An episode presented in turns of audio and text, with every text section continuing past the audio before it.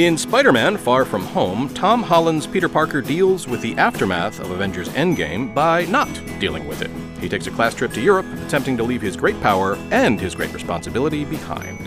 But, of course, it is not that simple.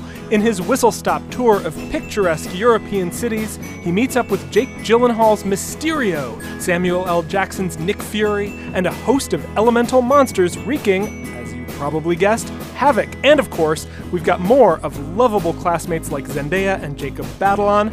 I'm Stephen Thompson. And I'm Glenn Weldon. We're talking this latest Spider-Man outing and its implications for the future of the Marvel Cinematic Universe, plus what's making us happy on this episode of Pop Culture Happy Hour from N P R.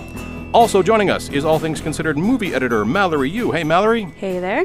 It's becoming a habit, and I like it. And finally, we're always happy to have writer and critic Chris Klimek on hand to talk matters superheroic and superhero-adjacent. Welcome, Chris. With great podcasting comes great responsibility, Glenn. You nailed it. Okay, so we're going to say at the top, it is impossible to talk about the events of Spider-Man: Far From Home without at least referencing the events and indeed the ending of Avengers: Endgame. So if you find yourself in that vanishingly small cohort of people who care about the M C U but haven't yet seen Endgame, skip this episode and come back later. All right, so Stephen, we'll start with you. Uh, first up, what did you think of the film, and how do you think it stands as a sequel to Spider-Man: Homecoming? Well, Spider-Man: Homecoming I greatly enjoyed, in part because it leaned heavily into being a teen movie, and it was as much a teen comedy as a superhero romp. Mm-hmm. This one, for me, it has that kind of standard sequel drift, right, where it takes the characters you know and love and puts them in fancy new settings and places and takes them across Europe and, and you know, and has them have new adventures outside. Takes of, them out of Georgia, which is the, kind of unique for a Marvel movie. Exactly. And, and as such, it's got a little bit of that sequel drift, a little bit of sequel bloat. I did appreciate the many, many elements of this movie that function as meta commentary on the Marvel Cinematic Universe and Spider-Man's place within it. Mm-hmm. There's a lot of talk about who will replace Iron Man, who is the next Iron Man, and and there's stuff about C G I exhaustion that I, I appreciated as an as an audience member. There's even a line about no one caring about casualties if there are heroes, mm-hmm. uh, which I I really I appreciated. This is a very, very self-aware movie. As a whole, though, I came out of it bubbling less than I did at Homecoming, which I just was such a fizzy and enjoyable movie.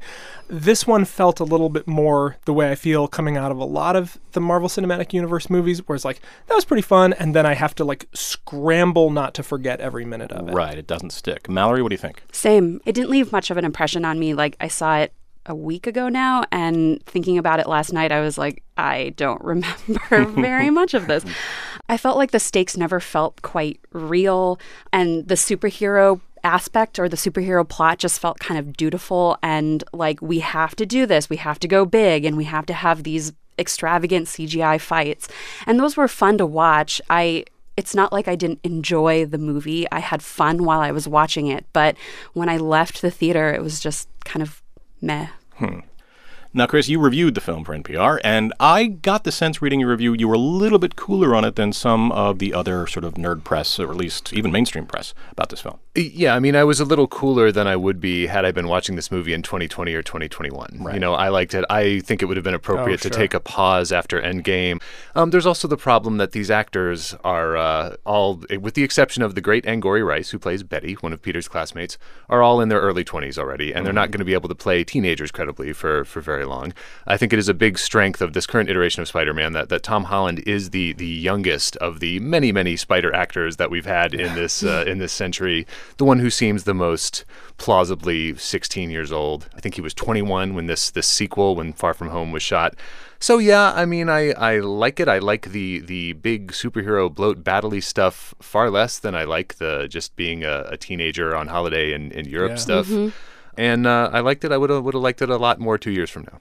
I hear what you're saying about the distinction between the, the teenage romping, you know, the Agent Cody Banks, if looks could kill vibe of just teenagers in Europe, and the, the superhero stuff. I'm going to push back a little bit because this is Mysterio uh, involved here, who in the comics at least is one of my favorite uh, Spidey characters because he is so goofy. He's just the goofiest character, and his reputation is for being sort of a try-hard and failing all the time. He's got a goldfish bowl in his head. Mm-hmm. He's purple and green. Just from a design perspective, he's just he's just he's just fantastic. And I thought Gyllenhaal was great. I really thought he was having a lot of fun with this. Later on in the film, he gets to play a little bit uh, bigger and broader than he does at the beginning. I think that's a great thing. And for me, the kid stuff had this, and it's not just because of the presence of Zendaya, but it had a kind of a Disney Channel tweeness mm. to it that I was that I wasn't quite jiving with. It, it felt a little too cute, a little too arch.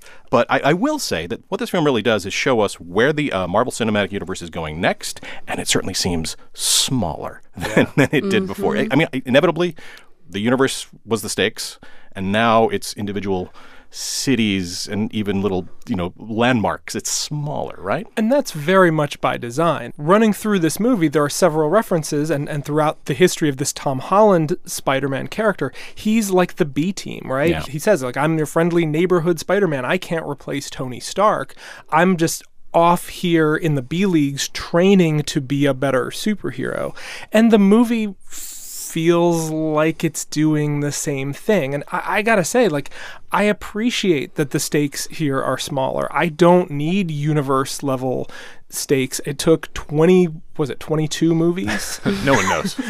Kevin Feige doesn't know. I, I, you know to, Phase to, six? What is yeah. this? Yeah. And, and like, Phase four? And to be honest, I mean, I really agree with Chris. I could have used a break mm. from mm. this entire world. I could have used a break from references to Tony Stark on the, on the big screen. Yeah. This felt Agreed. way too soon just as a cinematic experience. Like, I like the way Endgame ended. You didn't have a post-credit sequence. You actually got to, like, breathe for a minute with the story in a certain kind of locked in, in one place. And this immediately having to rev that up again. And by the way, for the love of God, there have been two dozen of these movies. Half the crowd walked out of the theater the end, and then just people just leave the theater. Like, it is a Marvel movie. Yep. There are two post-credit sequences, one of which is crucial. Yep. Yeah. Don't walk out as soon as the movie ends unless you've decided never again to see another Marvel movie. Stephen, it's funny that you mention it's meta, because in my notes I was like, oh, this movie is really meta. Um, it is smaller, and the movie feeling smaller and more personal versus the big bombast of Endgame or the movies that came sort of before it. It's an attempt to signal to audiences that things are going to be a little smaller. The tension and the stakes aren't going to be universe ending. They're maybe going to be world ending or city ending. I feel like Marvel's trying to skirt that expectation post Endgame of, like, the M C U has to be bigger and more bombastic and more trippy and more C G I than the last movie. Does it work? Maybe. Yeah. If it's going to be smaller, I need to feel emotionally invested in these characters. And while I did like Tom Holland and Zendaya and Jacob Batalon, I just didn't really feel a connection to the characters. And it, I think if we had had a little bit of time, a breather, maybe a break, like everyone is saying here, maybe I would have felt more excited to see them again. Huh. Yeah, the emphasis on their personal lives and their, their more human-scale problems is what distinguished Marvel in the sixties. I mean, that was what was new about it fifty years ago. Right. You know, the D C was doing all the cosmic stories at that time. Right. So it's probably instinctive for them to want to get back to that. I do want to talk a little bit about Tom Holland, his performance, because, you know, this was the thing that I reacted to most strongly in Homecoming. Here, I still I still love this kid. But, Chris, in your review, you counted the number of Spider-Man-centric films there have been, and that number was eight? Yes, there there have been eight films with Spider-Man in the title yeah. since uh, two thousand two. And that's including in- Into the Spider-Verse again. So we're not counting the Avengers ones that he's in. We're not counting the Avengers one that he is. But, like, I do think the long shadow of Into the Spider-Verse falls very heavily over this film. Mm-hmm. There is so much Into the Spider-Verse did unconsciously, and we've talked about this, that film a lot, but that felt, it was kind of straining a little bit here. Yes, no? I agree completely. I mean, this is the third movie to feature Spider-Man prominently in, what, eight months? Uh, mm-hmm. Yeah, six months. since, since December, that's right. That is a lot of Spider-Man. Yeah, but he's so charming. But, and what I missed was the quipping. Like, yeah, Spider-Man, yeah. Spider-Man is supposed to quip, supposed to say funny things as he's doing things. There's a little cockiness to the character, which Tom Holland, he's not vibrating on that frequency. Yeah, I, I was actually a little surprised by that, and I expected Glenn for us to come in here and have this discussion, and you and I would both be sitting here like, needs more jokes. Yeah. Because I did feel like this movie needed more jokes. And and a lot of times in past Spider-Man iterations, it's a little bit like Deadpool, right? Where like he's wide, he's wisecracking while swinging on right. webs or fighting mm-hmm. or whatever. Like he's and, and the character's covered in a mask. You can loop you as can much. You can keep A D R-ing that uh, long after the film is in theaters. You can yeah, do just... so much punch up when the when the character's mouth is covered. Yep. And I was surprised that there wasn't a little bit more of that in this one. Once it gets into the heavy plot machinations of buildings getting leveled, there's less kind of, oh my gosh, I'm just a kid, as yeah. he's as he's swinging around. Yeah, I, I mean, I wonder if it means anything that, that where the, the quips have traditionally gone in Spider-Man battles, where he's saying something insulting about the villain's costume or something like that, what Holland keeps giving us is these uh, jokes about age. Yeah. You know, saying that, like, he'll always say, oh, you know, I love Led Zeppelin when A C D C is playing, or mm-hmm. oh, have you seen that really old movie, The Empire Strikes Back? Mm-hmm. Or, you know, so that's, it's not quite the same uh, level of verve. Verve. verve. Elan. Elan. Mm-hmm. Elan, yes. did, did I use that word? I thought I did. Or, or does it feel like he's huh. focusing on age, or the, these jokes are more, you know, age-centric because they're trying to emphasize how young he is? Like, they're really saying, hey, you all old guard comic fans, this isn't your Peter Parker. Mm-hmm. And it's very much not the Peter Parker that I knew from comics. Right. Um, I don't know. In defense of this movie, I will say that a lot of the humor comes from the latter half of the film, which we cannot discuss, uh, and it revolves around things that the Jake Gyllenhaal character is doing, including the, my favorite line of the film, which is, yes, Janet, I still need the cape. Yeah. One thing I did appreciate in this movie, especially late, there's a lot of C G I in this film. I did appreciate there are several points where that C G I doesn't look like all the other C G I. Mm-hmm. Mm-hmm. And where they're messing with the look of what you see in movie after movie after movie. I did appreciate the little hints at like new frontiers in visuals. One thing I really appreciated, uh, setting aside its other flaws, about the Doctor Strange movie was that it looked unlike all these other yeah. films. Mm-hmm. And I appreciated that there were moments in this where, where you goggle your eyes a little bit looking at it. It doesn't look familiar to you anymore. And I think that's one thing I really hope we can look forward to in more of these movies. Yeah. Tell us what you think about Spider-Man. Find us on Facebook at facebook.com slash PCHH or tweet at us at P C H H. When we come back, it will be time to talk about what's making us happy this week. So come right back. This message comes from N P R sponsor, Berkshire Hathaway Home Services. With a franchised network of highly trained agents and advanced marketing tools, Berkshire Hathaway Home Services network members aim to provide something more than just real estate. They think beyond the next transaction and build relationships based on your long-term goals to ensure you'll get all the value that home brings, year after year, home after home. All that more they do, that's home services. Start your home search at berkshire hathaway h s dot com. This message comes from N P R sponsor Capital One. With the Capital One Saver Card, you can earn four percent cash back on dining and entertainment. That means four percent on checking out that new French restaurant and four percent on bowling with your friends. You'll also earn two percent cash back at grocery stores and one percent on all other purchases. Now when you go out, you cash in. Capital One. What's in your wallet? Terms apply. Welcome back to Pop Culture Happy Hour. It's time for our favorite segment of this and every week, What's Making Us Happy This Week. Stephen Thompson, what's making you happy this week? For the last several days in my household, I have only heard one tune, sung over and over again by the great and good Katie Presley, with a shout-out to the Claire Stapleton newsletter. I have heard the following jingle. Jessica hit me one time. For us, now there is a personal car that has exactly what we're looking for. Taurus! Now there's an American car with the shape and the feel we've never seen before. For all of us who demand excellence in design and function, for all of us who will not compromise, Ford listened. Ford created Taurus for us.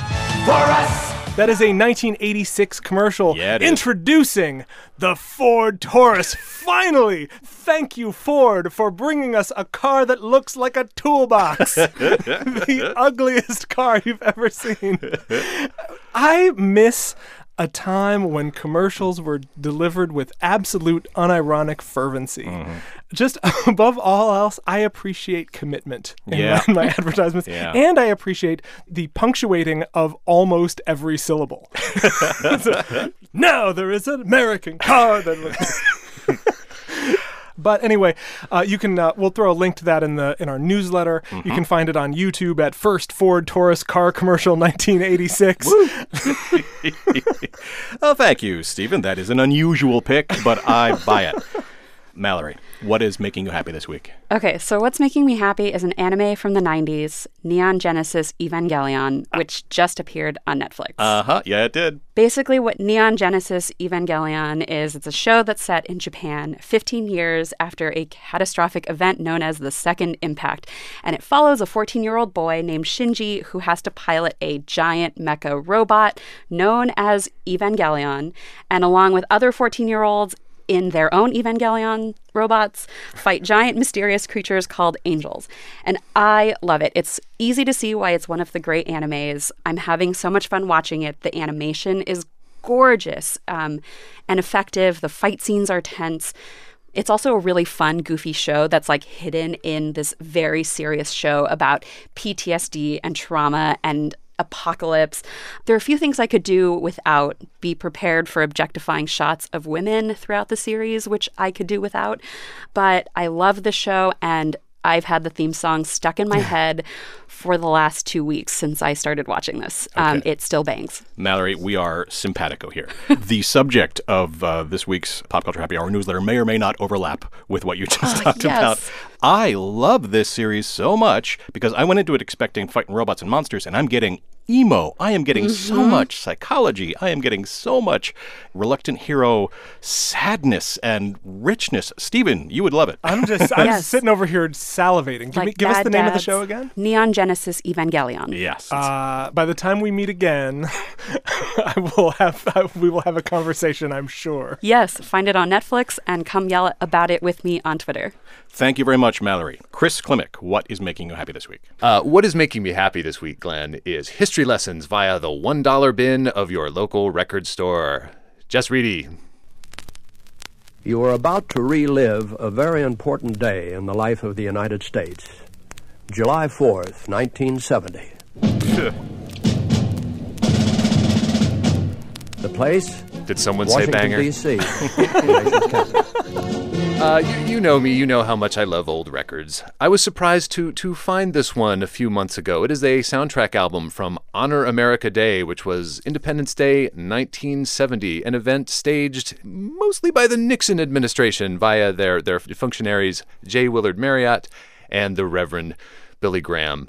Listening to this this old record has been a surreal experience, uh, as has the discovery that you can get it on Apple Music. Mm-hmm. Should you? I'm, I'm sure it's been streamed tens and tens of times. Uh, the title of the record is Proudly They Came, ellipsis, to Honor America.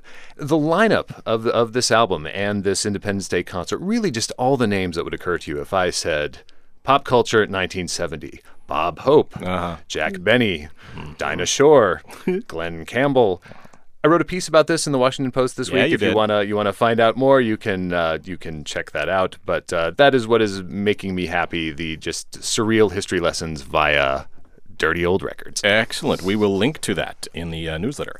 What's making me happy this week is Wizards Unite. Now, it's a Harry Potter phone game built on the framework of Pokemon Go, mm-hmm. which was itself built on the framework of another game. It's very, very, very, very similar, uh, only instead of catching magical animals to pit them in gladiatory-like blood sport for your Caligula-like oh, amusement. Tell us how you really feel about uh, Pokemon, Glenn. You, you, uh, you help Harry Potter and his friends rescue magical artifacts and beloved characters from bad spells, I think. I'm not exactly clear. The story elements of this game are uh, a little fuzzy. Uh, it's been successful, not nearly the phenomenon that Pokemon Go was. It's needlessly complicated. It involves inventory management, my least favorite thing about games ever. I mean, and Pokemon Go does, too. Sure. And it is also, just like Pokemon Go, it's repetitive. There are different categories of missions that spring up as you walk around your city.